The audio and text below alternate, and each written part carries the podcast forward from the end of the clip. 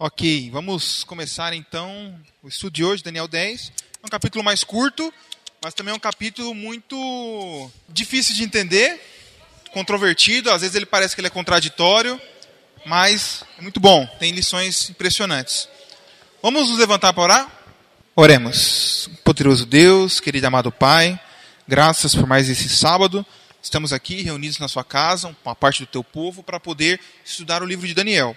Especificamente, capítulo 10, vamos ver aí a Batalha dos Príncipes, uma visão que o Senhor deu para Daniel é, no, ali no terceiro ano de Ciro, e é uma lição que pode ser aplicada nos nossos dias hoje, assim como todo o livro.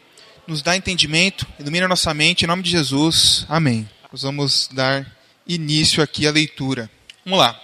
No terceiro ano de Ciro, rei da Pérsia, foi revelada uma palavra a Daniel, cujo nome é Beltesazar.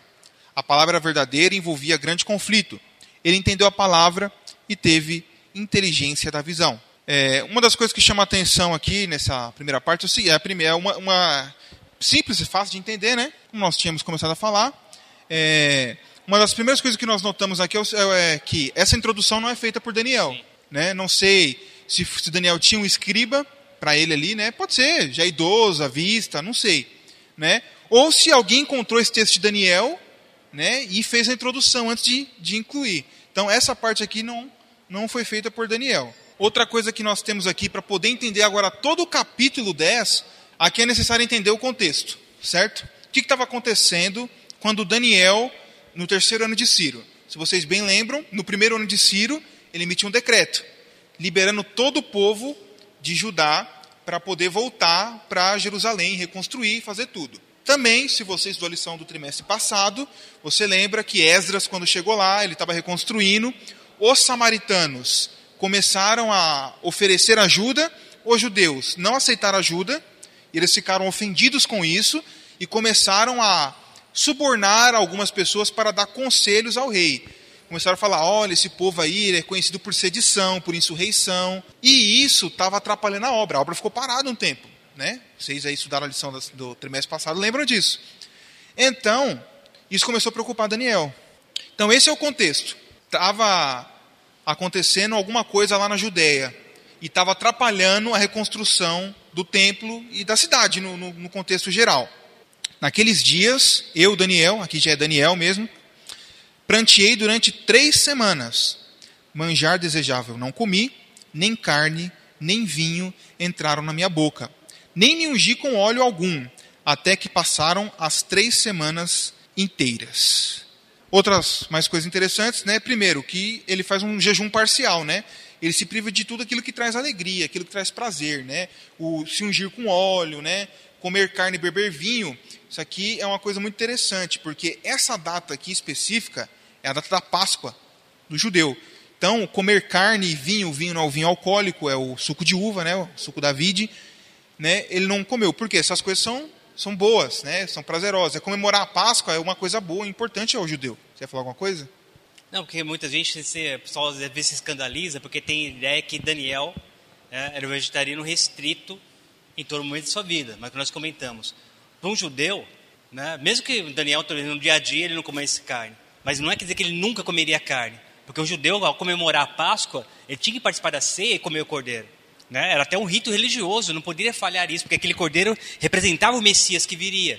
Lembrava da fuga do Egito, né? do, do da, da, redenção, porque ali, você pega depois também em Deuteronômio, quando há a repetição da lei, né? quando fala do sábado, em vez de falar do Deus Criador, fala do Deus Redentor. Então tem todo o simbolismo aí. Então Exato. Daniel não quer dizer que ele era um comilhão de carne, ou se tornou um comilhão de carne. Podia ser vegetariano, mas nessas datas específicas ele, ele, ele comia carne, como era né, o. É Hã? o vinho aqui que nós falamos assim, é o, suco da é o uva. Suco da né? uva. Só tem uma palavra para designar vinho. Essa palavra pode significar vinho, vinagre ou vinho alcoólico. Como que você identifica? O contexto. O contexto diz, a palavra é a mesma, mesma palavra, mas o contexto informa o que, que é o que. E mesmo o vinho comum, a maneira como é armazenado favorecia o que? A fermentação depois. Então, mesmo o vinho comum, né, o suco da uva, ele poderia se tornar levemente alcoólico pelo tipo de armazenamento. Muitas vezes era aquele odre, né, que era feito de couro, Isso. aí tinha o calor, aí tinha o transporte, um monte de coisa favorecia a fermentação daquele vinho, né, daquele suco, para se transformar alcoólico. Mas não, não era que a intenção produzir vinho alcoólico. É, armazenamento poder, poderia. Sim, não tinha como um judeu ser vegetariano 100% do tempo, né? É. E outra coisa, mesmo os judeus que comiam carne, não é uma coisa assim comer carne todo dia, igual a gente tem costume aqui no Brasil. O gado no Oriente Médio é dinheiro, é moeda. Então ele criava o, o gadinho dele ali, aquilo ali era riqueza. Ele era pro... o cofre dele, né? Exatamente. Assim, né? é. produzia lã, né? Quero casar, tenho o meu dote, né? É, trocava, quero casar, então a mulher era comprada às vezes, né? Trocada pelo, pelo, pelo, pelo gado. Exato. Né? Ó, não dá para dizer, para bater o martelo. Ellen White diz, quando, quando vai comentando Daniel 1, Ellen White diz que ele já tinha um hábito daquela alimentação que ele pediu em Jerusalém. Não É um hábito de comer aquele tipo de comida. Só que quando ele nega aquela comida, ele não está negando a comida porque ele é vegetariano. Ele está negando a comida porque aquilo seria um ato de adoração a Nabucodonosor, porque aquelas comidas eram oferecidas a ídolos. Então, aquilo por isso que ele não, não, não aceitou aquela alimentação. Mas não dá para dizer que ele é vegetariano, porque ele teria que comer carne no, na, na, Páscoa. Tem outras festas também que envolviam a comer carne. Exato. Então não dá para ser vegetariano estrito. Não é só na Páscoa, tinha outras. Mas vamos dizer, ele era equilibrado. Exato. Ele não era um comilhão de carne, ele não era um glutão, né? ele tinha princípios de, de saúde. Mas não posso falar, não, Daniel era vegetariano 100%, né? hoje é até vegetariano restrito. Até não é parte do tema aqui, mas é até bom a gente mencionar. A gente evita usar o termo vegano, né? que vegano né, muitas vezes está até relacionado com uma filosofia, ideologias. Né? Quando um vegetariano ele não se alimenta de nada animal, nem ovos nem leite, a gente chama vegetariano restrito, que é melhor, porque fica longe de ideologias e filosofias. Né? Então é sempre melhor, ah, eu sou, eu sou vegetariano restrito. Né? Sempre evitar o termo vegano, porque sempre causa confusão né? com, com, com esse termo. Exato. E um, outra coisa que a gente nota aí é, que é o seguinte: Daniel sempre resolve o problema dele com oração. Tem problema, ele ora. Tem problema, ele ora. Um exemplo para nós no dia de hoje, né? No dia 24 do primeiro mês, estando eu à borda do grande rio Tigre, levantei os olhos e olhei. E eis um homem vestido de linho, cujos ombros estavam cingidos de ouro puro de ufaz. Seu corpo era como berilo, o seu rosto como um relâmpago, os seus olhos como tochas de fogo os seus braços e os seus pés brilhavam como bronze polido, e a voz das suas palavras era como o estrondo de muita gente. Essa descrição, é, ela aparece na Bíblia mais para frente. É, esse ser que aparece para Daniel é um ser distinto. E João viu essa mesma pessoa, olha só em Apocalipse, esse ser que João viu. Voltei para ver quem falava comigo, e voltado, vi sete candeeiros de ouro no meio dos candeeiros, um semelhante a filho do homem, com vestes talares e cingido à altura do peito com uma cinta de ouro. A sua cabe a cabeça, a sua cabeça e os cabelos eram brancos, como a alva lã, como neve. Os olhos como chama de fogo, os pés como bronze polido, como que refinado numa fornalha. A voz como voz de muitas águas. A descrição muito parecida, mesmo eles, né, morando em épocas diferentes aí, eles aí descrevem a mesma pessoa de maneiras diferentes. E essa pessoa é Jesus. Né? Esse ser aqui, que está no meio dos candeeiros aí, é Jesus Cristo, dentro do santuário né, celeste. Então é quem João está vendo. Coisa interessante. Só eu, Daniel, tive aquela visão. Os homens que estavam comigo nada viram. Não obstante, caiu sobre eles grande temor, e fugiram e se esconderam. Fiquei, pois, eu só e contemplei esta grande visão, e não restou em mim for, força em mim. O meu rosto mudou de cor e se desfigurou, e não retive força alguma. Lembra alguém essa isso aí? Na mente de vocês vem alguém que aconteceu algo parecido? Meu irmão White. Mas tem alguém na Bíblia mesmo que é, que é, é, é mais similar ainda. Quem teve, quem teve uma visão de Cristo depois da morte dele? Depois de Cristo ressurrecto, para quem que ele apareceu? Exato, Paulo. E é bem parecido, por quê? Né? Quando Paulo tem essa visão, diz assim: ó, os seus companheiros de viragem pararam emudecidos, ouvindo a voz, não vendo contudo ninguém. Então, quando se tem uma visão de Jesus Cristo, Ezequiel ele também cita algo parecido também, né? É, a, o até... próprio João, quando tem a, essa visão, as reações físicas dele é semelhante de Daniel, né? E é semelhante de Paulo. Então você vê que toda vez que Cristo aparece transfigurado, na forma gloriosa, tem essa reação nas pessoas, naquele, quem é objeto da visão e naqueles que estão em volta. Né? É até uma, uma forma de você testificar uma visão verdadeira dentro de um profeta. Então, eles, é, efeitos físicos, né? Perdem as forças, uma noção impregna o ambiente ali, um temor a Deus, um, um ambiente de santidade, né? Todos ali ficam assim, né? Sentem que está acontecendo alguma coisa, né? Quem ali está fraco na fé corre, né? É. Contudo, ouvi a voz das suas palavras e ouvindo-a, caí sem sentidos, rosto em terra. Eis que certa mão me tocou, sacudiu-me e me pôs sobre os meus joelhos e as palmas das minhas mãos. Ele me disse: Daniel, homem muito amado, está atento às palavras que eu vou te dizer, que eu vou te dizer, que te vou dizer. Levanta-te sobre os pés, porque eis que te sou enviado. Ao falar ele comigo esta palavra, eu me pus de pé, tremendo, né? Então, como a gente já falou, a visão tem efeitos físicos no profeta. Ainda mais é, Daniel, que já devia estar tá aí com 80, 87, 87 anos. anos. por aí. 70 anos depois, né? Exato. De cativeiro, por 17 anos, que ele, mais ou menos 17 anos que ele tinha, uhum. mais 70 anos de cativeiro, um pouquinho depois, então está perto dos 90 anos já. Então já estava bem velho. Daniel. E daí que você entende Joel. Quando você pega Joel, ele diz que o, os velhos sonharão, os jovens terão visão e as crianças profetizarão. Porque justamente os velhos né, sua estrutura física não é capaz mais de conter, principalmente os velhos de hoje, né? Os velhos de antigamente eram mais robustos. Mas os velhos de hoje são velhos mesmo, é difícil aguentar uma visão nesses moldes. Então é por isso que João vai falar, ó, os velhos não vão ter visão mais, fica tranquilo, só sonho dá para ter ainda, visão não. Exato, né? Então me disse, não temas, Daniel, porque desde o primeiro dia em que te aplicaste o coração a compreender e a humilhar-te perante o teu Deus, foram ouvidas as tuas palavras, e por causa das tuas palavras é que eu vim. Uma coisa que eu acho interessante, essa parte não tem, mas que igual o Sérgio falou, toda vez que Cristo aparece glorificado, sempre tem essa, essa sensação de temor. Eu coloquei aqui dois exemplos, né? Jesus, quando ele lá no Monte da Transfiguração, né, aparece Elias e Moisés ali, Jesus ele assume a sua forma gloriosa, e aí os discípulos, né, caem também, rosto em terra, se escondem depois da, de passar dali, Jesus se aproxima, né, aproximando-se deles, tocou-lhe Jesus dizendo: Erguei-vos e não temais. Mesma coisa, João, quando ouvi, caí aos seus pés como morto, igual o Serginho falou, né? Pôs ele, porém ele pôs sobre mim a mão direita, dizendo: Não temas, eu sou o primeiro e o último.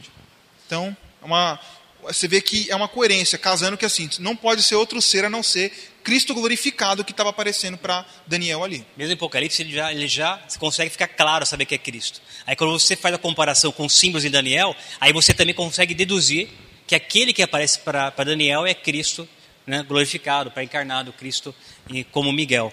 Uma coisa interessante aqui, que é importante a gente ver espiritualmente, ele diz o seguinte, ó, desde o primeiro dia em que aplicaste o coração a compreender e a humilhar-te perante o teu Deus, foram ouvidas suas palavras. Só foram ouvidas, a oração dele só foi atendida porque ele aplicou o coração em compreender. Ele se humilhou. Muitas vezes nós vamos estudar alguma coisa de maneira assim, meio relaxada, né? não somos diligentes. Né? Ah, vou estudar isso aí, ver o que dá. Não, Daniel se aplicou, ele procurou, ele quis compreender o assunto. E Deus atendeu a oração. Se a gente for fazer que nem Daniel, Deus vai honrar a nossa, a nossa atitude. Agora, se for estudar algo assim de maneira meio relaxada, ah, vou lá ver o que dá, né? não, não, não, se aplicar, não querer aquilo, você perde as bênçãos de Deus. Então ele foi bem claro, ó, porque né, desde o primeiro dia que aplicaste o coração a compreender e a humilhar-te perante Deus, foram ver as suas palavras. Né? Essa é uma parte. E outra parte importante que nós vamos ver também é que a oração de Daniel foi atendida quando? No primeiro dia. O anjo está falando aqui. Desde Mas essa dia. conversa está tendo quando? 21 dias 21 depois. dias depois. Então tem alguma coisa que aconteceu de errado é, aí. Que se você lembra também na oração, na outra oração que Daniel fez, fala assim, ó, fala, ele, o verso assim, ó, falava eu, digo, falava ainda na oração, quando o homem Gabriel apareceu. Ou seja, Daniel estava orando com a palavra na boca, quando Gabriel chegou Nem tinha dito amém ainda. É, exatamente, não tinha acabado a oração. E Gabriel já chegou, vim responder sua oração, mas eu nem terminei, não precisa. Deus já sabe. Aqui já está ao contrário, falou assim, ó, desde o primeiro dia eu te ouvi, mas demorou 21 dias para chegar, mas o que aconteceu? Tinha congestionamento ali na Via Láctea, é. alguma coisa aconteceu. Por que, que demorou 21 dias aqui e lá na outra foi imediato, assim, ó, estava falando ainda. Será que ele saiu antes? O que, que será que aconteceu? Nós vamos entender isso aí. Alguns pontos da gente entender o porquê dessa demora, nós vamos pegar alguns pontos daquele, daquele versículo aí para a gente tecer alguns comentários. Primeiro, Jesus. Tem dois seres aqui. Tem dois seres aí. Tem o Gabriel e tem Jesus. Tem Gabriel e tem Jesus, né? Na sua, os dois seres. Sim, esse, esse é Jesus, exatamente. É Gabriel, é Gabriel exatamente. Exato. São tem dois, dois são seres. Dois seres. Aí, isso. Não, sem problemas. Confunde mesmo. Da visão que ele vê, a descrição ali é Jesus. Jesus. É. Exato, é o mesmo Jesus de Apocalipse. E também o Ciro, que nós vamos até ver na, na, na sequência aqui. É. Não, mas não, tudo não, bem. tudo bem, fica à vontade para comentar, não é tem problema. É importante mesmo, porque que o irmão está comentando aqui, né? Daniel tinha um propósito, ele começou, ele se dedicou ao jejum porque tinha acabado o tempo de Jeremias, né? Jeremias tinha profetizado 70 anos. Sim. Exatamente. E eu falei, e agora? Será que o povo está preparado? Né? Se o povo quer voltar, será que o rei né, vai permitir que ele volte? Não, então, que assim, tudo nós, isso estava confundindo Daniel. Exatamente. Né? Aqui nós estamos no terceiro ano de Ciro, né? Então já, tipo assim, Ciro emitiu o decreto no primeiro ano, voltou uma parte do povo, não tinha voltado muita gente. Voltou uma boa parte do povo, eles estavam lá, os samaritanos estavam, estavam lá mandando carta para Ciro, e Esdras estava lá, lá, lá em Jerusalém, enquanto Daniel estava em Babilônia, orando pelo povo, porque os samaritanos estavam, é, o texto lá de Esdras, no capítulo 4, diz que eles estavam pagando conselheiros. Sim. Então eles estavam, sei lá, é, subornando alguém para poder influenciar Ciro a. Ele falou assim: esse povo é povo mau, é um povo que, que, né, que já fez insurreição. Então, está preocupando Daniel. É, continuando aqui, que nós estamos falando, primeiro, bastidores do conflito. Está tendo um conflito. E é o que nós vamos ver. Por quê? Esses 21 dias que demora para Gabriel vir atender a oração de Daniel, é porque ele estava preso em algum lugar.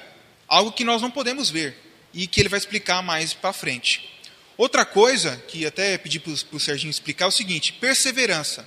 Quando você ora e você não é atendido no momento, às vezes a gente cessa de orar. Sim. Mas o que será que teria acontecido se Daniel tivesse parado de orar? Perseverança, inclusive, eu estava comentando com o Pata, uma coisa que eu não entendi é quando Cristo pedia que nós tínhamos que perseverar. Mas, por que eu tenho que perseverar na oração? Né? Deus é onisciente. Eu já estou verbalizando, já estou pedindo, pronto, já pedi para Deus, já sabe o que eu quero, ele atende ou não atende. Né? Por que, que eu tenho que ficar insistindo, perseverando? Então, agora, nesse contexto, nós vamos perceber aqui o porquê. Então, os bastidores do conflito. O que acontece quando você ora? O céu se movimenta para ter essa oração, mas o inferno também se movimenta para impedir que essa oração seja atendida. Né? Há um grande que ele, que ele começa falando na, na sua oração, né, na, na, quando ele vai explicar a visão, que envolve grande conflito. Ele abre ali os bastidores. E você vê que há um conflito, então, entre um anjo de Deus e um anjo né, do inimigo de Deus. Há uma resistência. E se Daniel desiste da oração, se ele para, se deixa de perseverar, o anjo fala: Não, pode parar, pode parar. Para que você está lutando? Para que você está resistindo? Ele, que é o interessado, já desistiu. Ele já não quer mais. Por que você está lutando por ele? Por que você está batalhando por ele? Então nós não sabemos o que está acontecendo. Nós não sabemos as batalhas envolvidas. É por isso que a gente tem que perseverar. Principalmente quando essa oração envolve uma terceira pessoa. Quando você ora por um ente querido, quando você ora por um, um marido, pela esposa, por um filho. Porque aí envolve também, além dessas batalhas, envolve o que? O livre-arbítrio da pessoa.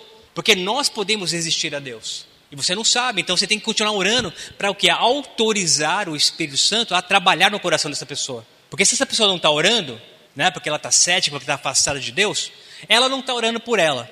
Então, quando o Espírito Santo tenta trabalhar com ela, Satanás fala: Não, você não pode agir aqui, ele não, ele não pediu para que você esteja aqui. O que você está fazendo aqui? Você não pode agir no coração dele sem autorização dele. Só se você ora por esse, por essa pessoa, ele diz: Mas não vim para atender a oração dele, vim para atender a oração do meu servo que está orando por ele. Só que aí você não. Essa oração pode ser atendida em um dia, dois dias, um ano, 10 anos, nunca. 30 anos, nunca, porque a pessoa pode resistir o Espírito Santo para sempre. Então é por isso que nós temos que perseverar, irmãos, na sua oração. Nunca desista de orar, porque você não sabe o que está acontecendo. Aqui Daniel nos mostrou. De, no caso dele, demorou 21 dias, mas no seu pode demorar menos ou pode demorar muito mais. É por isso que devemos perseverar sempre. Foi a oração Foi. e jejum. Exatamente, exatamente. Exato. Né? E aí eu pergunto, se Daniel para de orar, será que a... Assim, ó, vai pro céu, volta lá tocar sua arpinha, É. né? não perturba mais aqui, É, acabou. é. Acabou, exato. Aí você, você permite o quê? Que as forças do mal tripudiem sobre as forças do bem. Né? Por isso que a gente não pode existir nunca. Exato. Aí o, o versículo seguinte já, já esclarece mais. Ó. Mas o príncipe do reino da Pérsia me resistiu por 21 dias, que é o tempo, né? Eu saí para responder sua oração no primeiro dia. Mas o príncipe do reino da Pérsia me resistiu por 21 dias. Porém, Miguel, um dos primeiros príncipes, veio para ajudar-me, e eu obtive vitória sobre os reis da Pérsia. Agora, vim para fazer-te entender o que há de suceder ao teu povo nos últimos dias, porque a visão se refere a, a dias ainda distantes. Né? Aí, perguntas. Quem é o príncipe da Pérsia? Outra pergunta. Quem é Miguel? A Érica já soprou aqui. Miguel é Jesus. Quem é o príncipe da Pérsia? Quem? Diabo, Satanás? É. Vocês estão numa linha de raciocínio boa. Agora pergunta, por quê? Estamos em Daniel 10. É, já, é a- já é o terceiro ano de Ciro, né? Ele já é chamado de apenas de, de rei dos persas, já, já o, o lado maior, o chifre menor cresceu já, já é um domínio persa já total.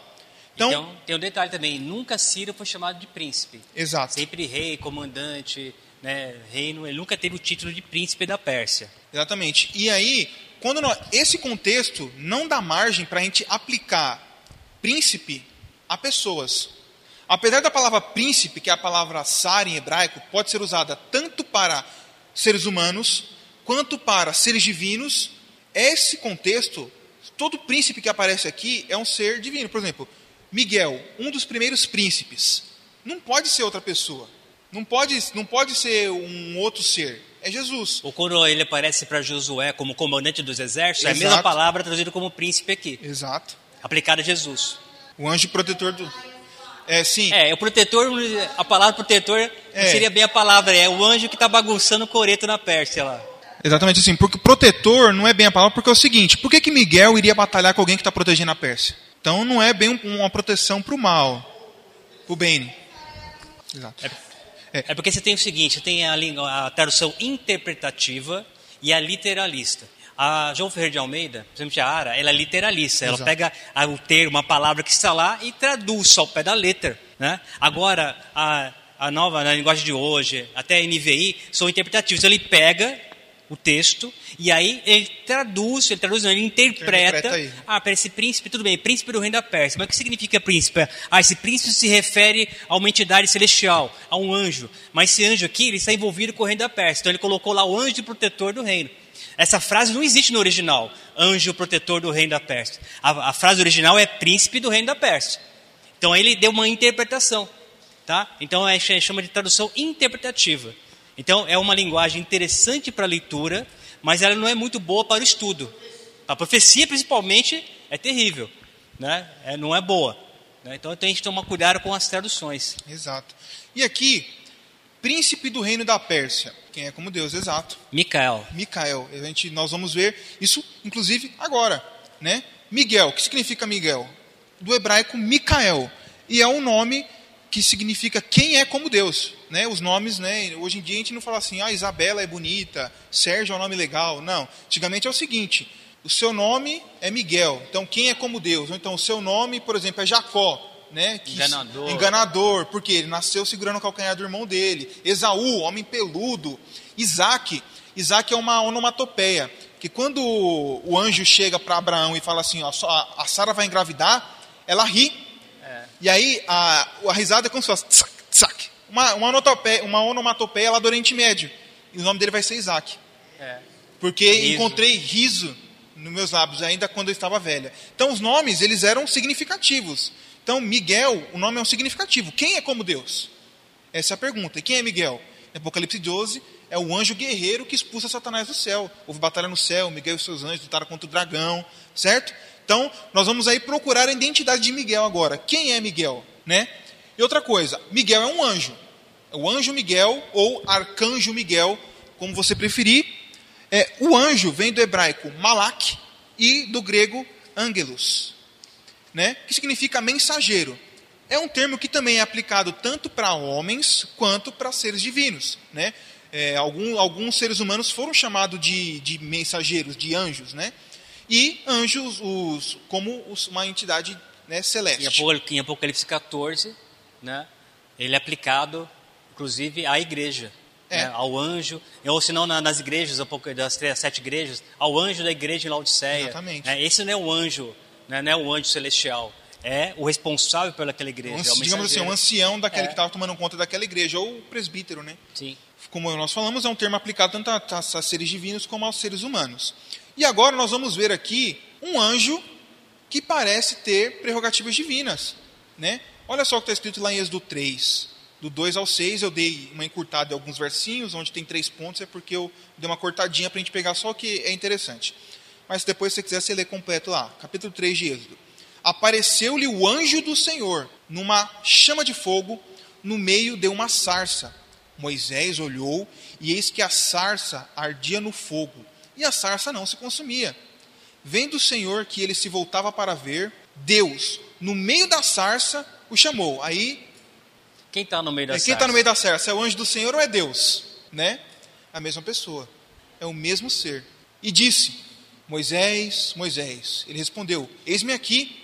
Deus continuou: Não te chegues para cá. Tira as sandálias dos pés, porque o lugar que estás é terra santa. Eu sou o Deus de teu pai, o Deus de Abraão, o Deus de Isaac, o Deus de Jacó.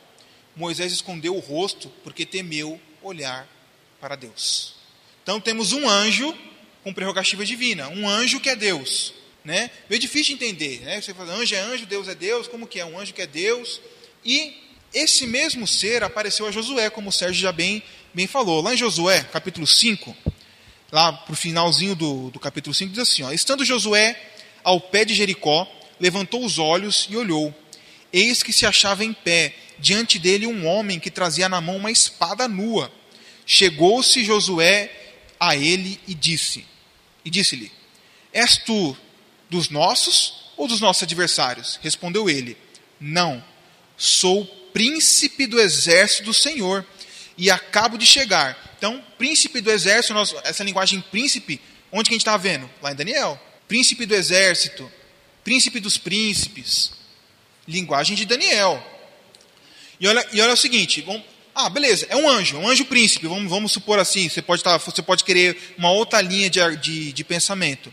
Né? Fala assim, ó, então Josué prostou com o rosto em terra e o adorou. Um anjo pode aceitar a adoração? Quando João tentou adorar o anjo, ele falou: Levanta-te, porque eu sou o conservo teu. Vê, não então, faças isso. Exatamente. É. Então, esse anjo aqui aceitou a adoração, olha só. E disse-lhe: Que diz meu senhor ao seu servo? Respondeu o príncipe do exército do Senhor a Josué: Descalça as sandálias dos teus pés, porque o lugar que estás é santo. Da onde que a gente viu isso? Então, é, como ele fez, ele fez costume aí, né? Ele tirou, e, esse, e essa figura de linguagem aí que o, que o irmão Nogueira nos explicou, onde que a gente acabou de ver? Lá em Êxodo. Então Deus estava na sarça, Deus estava com Josué, e esse Deus era um anjo. Certo? E fez Josué assim. Então disse o Senhor ao Senhor. Então disse o Senhor. Então, ele é identificado aqui também como o Senhor, Deus, Yahvé, né? A Josué. Olha, entreguei na tua mão Jericó, o seu rei e os seus valentes. Né? E aí, quem é Miguel? Quem é como Deus? Jesus. Não tem, não tem outro ser para se encaixar. Não tem outro, outro ser. Miguel só pode ser Jesus. E quando você pega Tessalonicenses 4,16, que diz a voz do arcanjo, né? Uhum. ao seu comando, ressuscitarão os mortos. Nenhum anjo tem o poder de ressuscitar os mortos. Exato. Então esse anjo, esse arcanjo, Miguel, só pode ser quem? Só pode ser Cristo. Alguém que tem o poder é. sobre a morte. E é Cristo personificado em forma angelical. Realmente, Miguel é Cristo nas batalhas e é Cristo na sua forma angelical.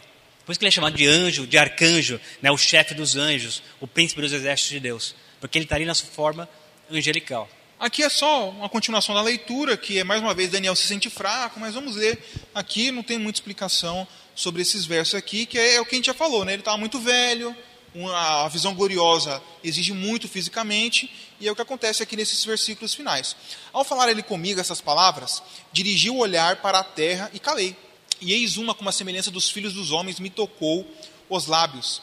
Então passei a falar e disse que estava e disse àquele que estava diante de mim: Meu Senhor, por causa da visão me sobrevieram dores e não ficou força alguma. Como, pois, pode o servo do meu Senhor falar com o meu Senhor? Porque, quanto a mim, não me resta já força alguma, nem fôlego ficou em mim. Então me tornou a tocar aquele semelhante a um homem e me fortaleceu e disse: Não temas, homem muito amado, paz seja contigo, sê forte, sê forte. Ao falar ele comigo, fiquei fortalecido e disse: Fala, meu Senhor, pois me fortaleceste. Aí, aqui já é um verso muito significativo. Antes de entrarmos nesse verso aqui, uma coisa interessante. Quando nós identificamos Miguel, nós já podemos também identificar o príncipe da Pérsia assim com uma argumentação. Nós já falamos aqui, ah, é, é, o diabo, é Satanás. Mas é aquela, por quê? Falar só que é o diabo que é Satanás não explica que é ele. Né? Agora pensa bem, que o anjo que foi resistido foi Gabriel. Gabriel veio falar com Daniel, ele foi resistido por 21 dias até que veio Miguel. Que anjo é esse, forte o suficiente para resistir Gabriel, que é um dos primeiros anjos lá do céu? Porque se você acredita no espírito de profecia, Ellen White diz que Gabriel ficou no lugar de Lúcifer, certo? Então, esse anjo, para resistir a Gabriel, tem que ser um anjo muito poderoso. E quem foi o único capaz de derrotar? Miguel, Jesus. É por isso que nós identificamos o príncipe da Pérsia como Satanás. E também não é a primeira vez que Satanás é chamado de príncipe. Ele já foi chamado de príncipe desse mundo. Né? Então, é uma linguagem que pode ser muito bem aplicada a Satanás e o texto, a interpretação dele corrobora com essa interpretação. Nós vemos também que sempre que Cristo batalha com Satanás, ele aparece como Miguel.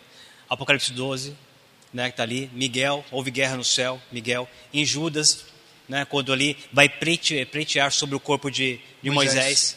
é Cristo, né, Miguel, preteando.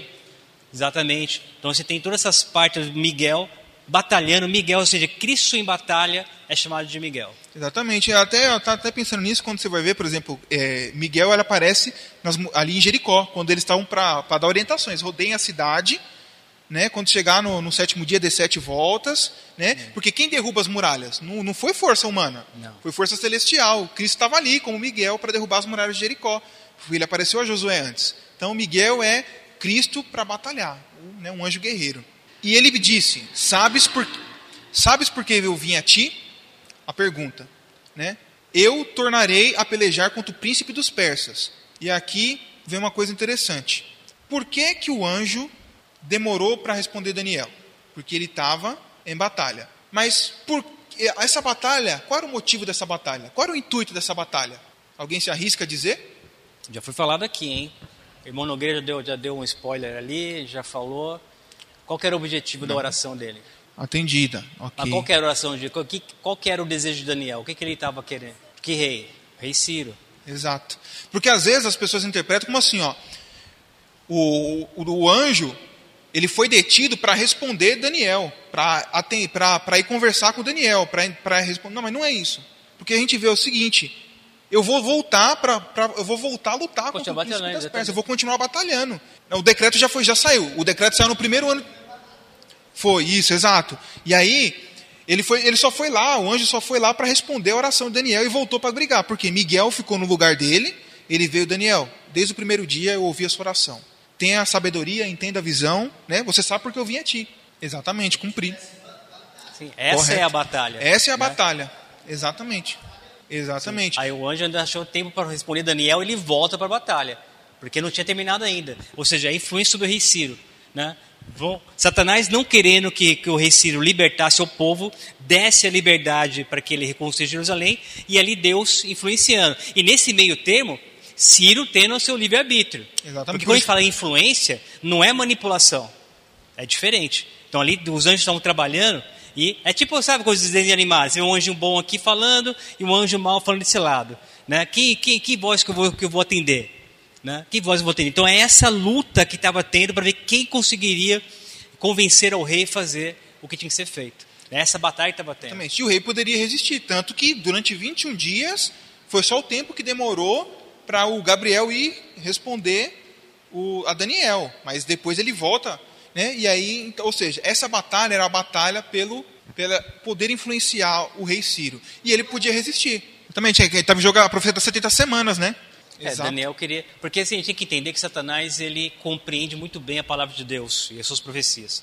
Né? Então ele sabia que tinha uma profecia, que nessa profecia estava marcando o quê?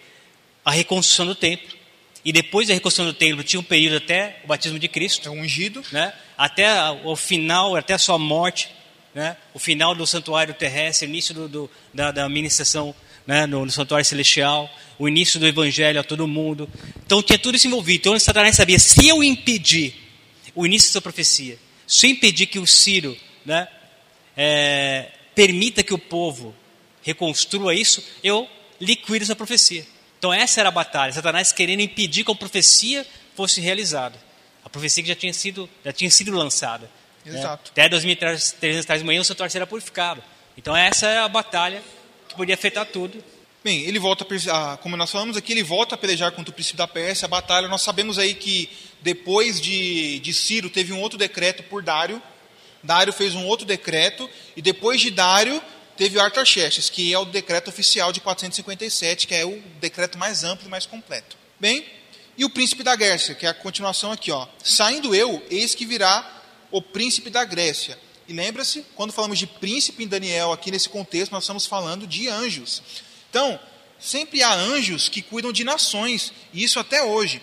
Aquela, aquela leitura ali, aquela, aquela do, da, daquele lá, o anjo protetor do reino da, da, da Pérsia, pode, esse é a mesma coisa a leitura aqui, seria o anjo protetor do reino da Grécia. Lembra-se? Satanás ele tem um esquema muito divididinho, ele é muito espertinho. Então tem um anjo mal cuidando de cada nação. Tem um anjo do Brasil, tem um anjo dos Estados Unidos. Então, bem divididinho. Se o, não sei quantos já tiveram a oportunidade de ver o testemunho do. É Gabriel, né? Aquele angolano? angolano? Não lembro o nome daquele angolano. Eu acho que é Gabriel. Gabriel, né? Ele fala sobre isso. Ele já esteve já presente isso. Ele fala que tem anjos determinados para cuidar de cada nação. Tinha um anjo da Pérsia e tem um anjo da Grécia. Porque é o seguinte: é o próximo império, é o império da Grécia. Se você lembra da estátua, se você lembra dos animais, é a sucessão que vai acontecer, que nós vimos nos estudos aqui que já passamos. Então, o próximo anjo que vai vir é o anjo protetor do reino da Grécia. Então, é uma referência ao próximo reino. A Pérsia iria cair e a Grécia iria entrar. Mas eu te declarei o que está expresso na Escritura da verdade, e ninguém há que esteja ao meu lado contra aqueles, a não ser Miguel, vosso príncipe. Né? Então, ele volta a batalhar, né? Miguel está ao lado dele, e parece que é minoria, mas na verdade é maioria, né? Que ele fala assim: não tem ninguém do meu lado, só tem uma pessoa. Quem?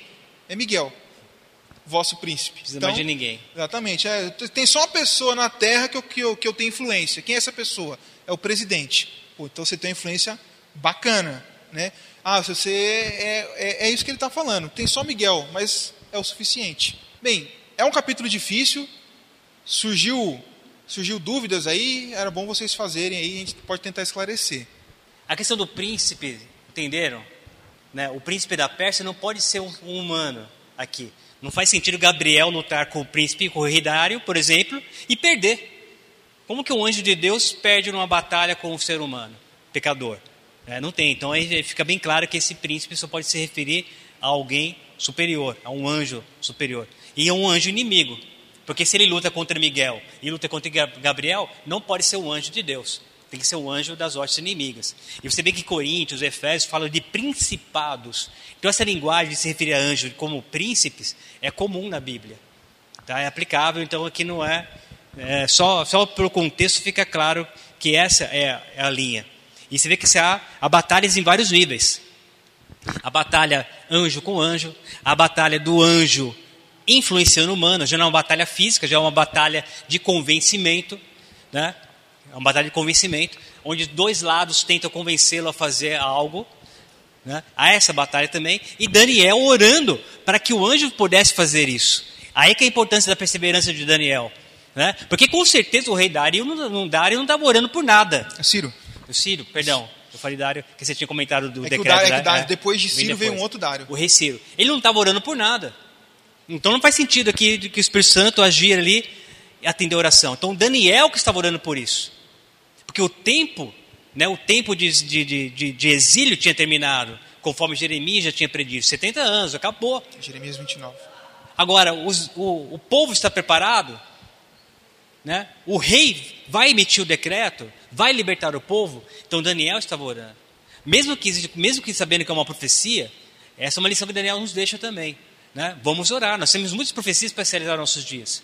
Ah, a profecia vai acontecer, não, mas chegou o tempo, estamos preparados? A igreja está preparada? Eu estou preparado? Temos que orar por isso.